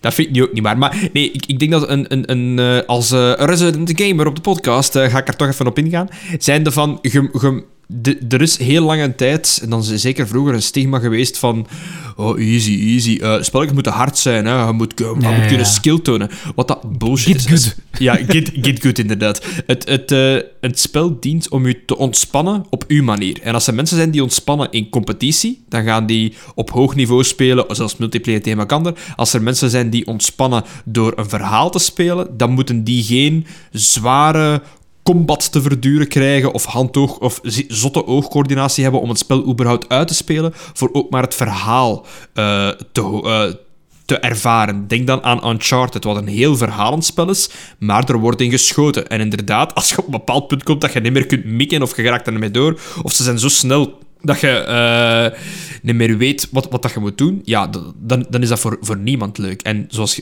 ik vond het heel mooi dat, dat, dat Klaas zegt, dan is dus 70 euro in de vuilbak. Uh, zeker nu, 70 euro voor de nieuwe games. 70 euro is veel geld en iedereen moet waar krijgen voor zijn geld. Video games do a thing that no other industry does. You cannot be bad at watching a movie. You cannot be bad at listening to an album. But you can be bad at playing a video game. And the video game will punish you and deny you access to the rest of the video game. no other art form does this. You've never been reading a book and three chapters in, the book has gone, What are the major themes of the book so far? gone, Well, I, I, I don't know. What. ah, for fuck's sakes! And the gaming purists go, no, you have to unlock it. That's the way the game works. And you go, yeah, I'm 38. I unlocked it in a shop with a credit card. Give me me fucking content. Dus ik speel op hard, op, op, op iets harder meestal, omdat mijn hand-oogcoördinatie wel redelijk goed is.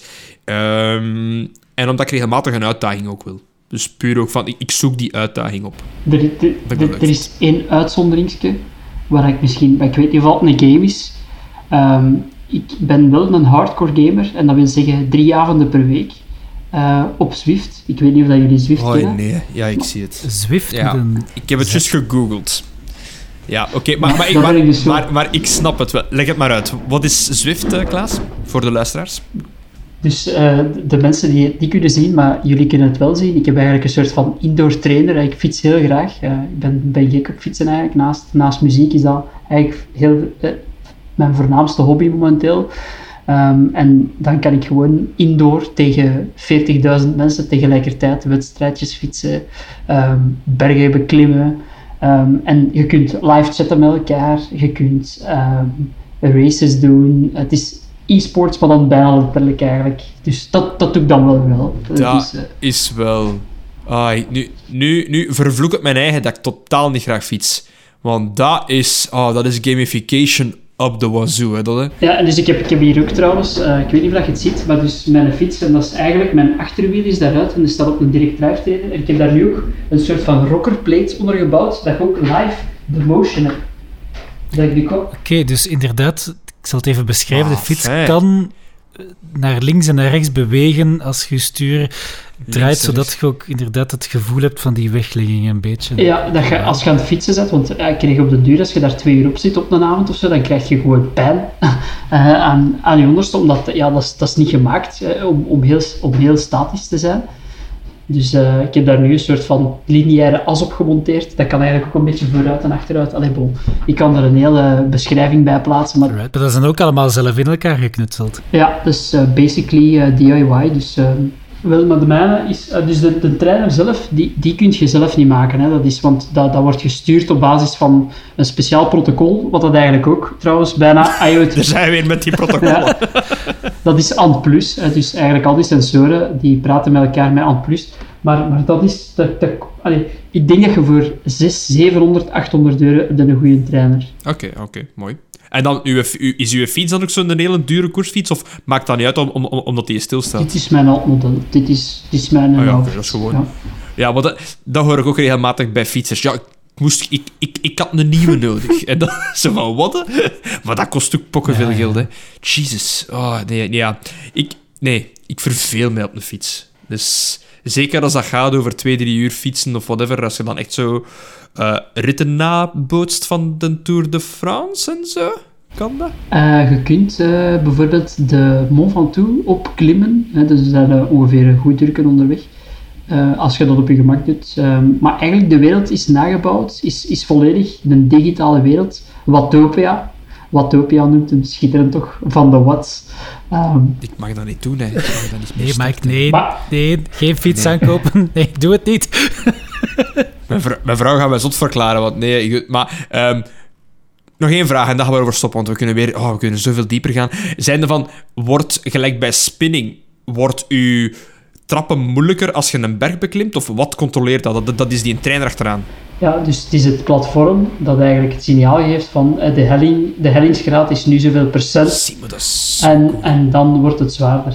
dan, dan past je trainer zich aan. Het feit dat je multiplayer tegen anderen, tegen anderen kunt spelen, dat dat is, voor enorm mij gevonden, inderdaad. Dat is, dat is echt, eh, zalig. Maar, maar je moet je voorstellen, we zijn een fietsclub eh, met allemaal jonge gasten. Het is corona, we mogen, we mogen niet meer samenrijden. Wat doen wij? Oh, dat is cool. Social ride op donderdag met de fietsclub, een meet-up.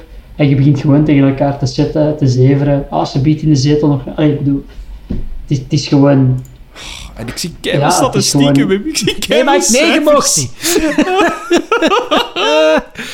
Ro- Rond af, want ik ga vragen blijven Oké. stellen. Het is inderdaad... Eh, het is misschien een goed moment om, om te gaan afronden.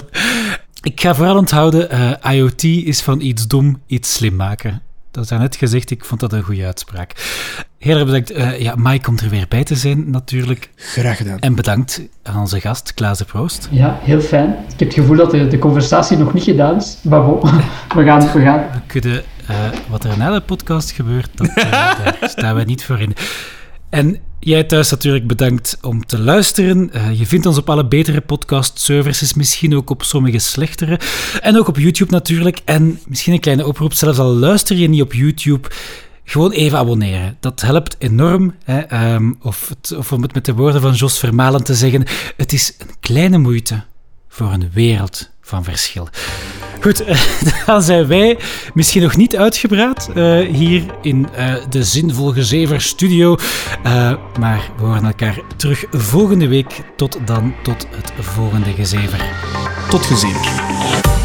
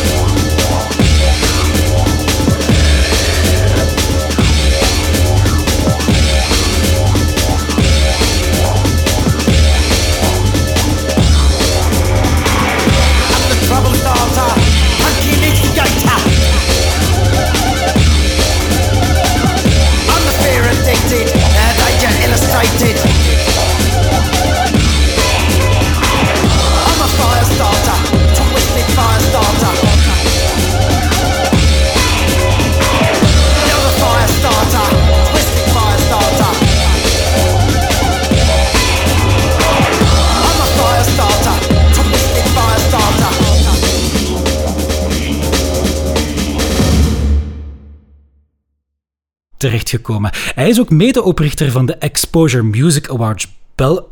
Dat ga ik opnieuw doen. Hij is ook medeoprichter van de Exposure Music Awards Belgiums. Bah fucking fuck, maat. Zegt gewoon IMA. Wij zeggen gewoon IMA. Exposure Music Awards.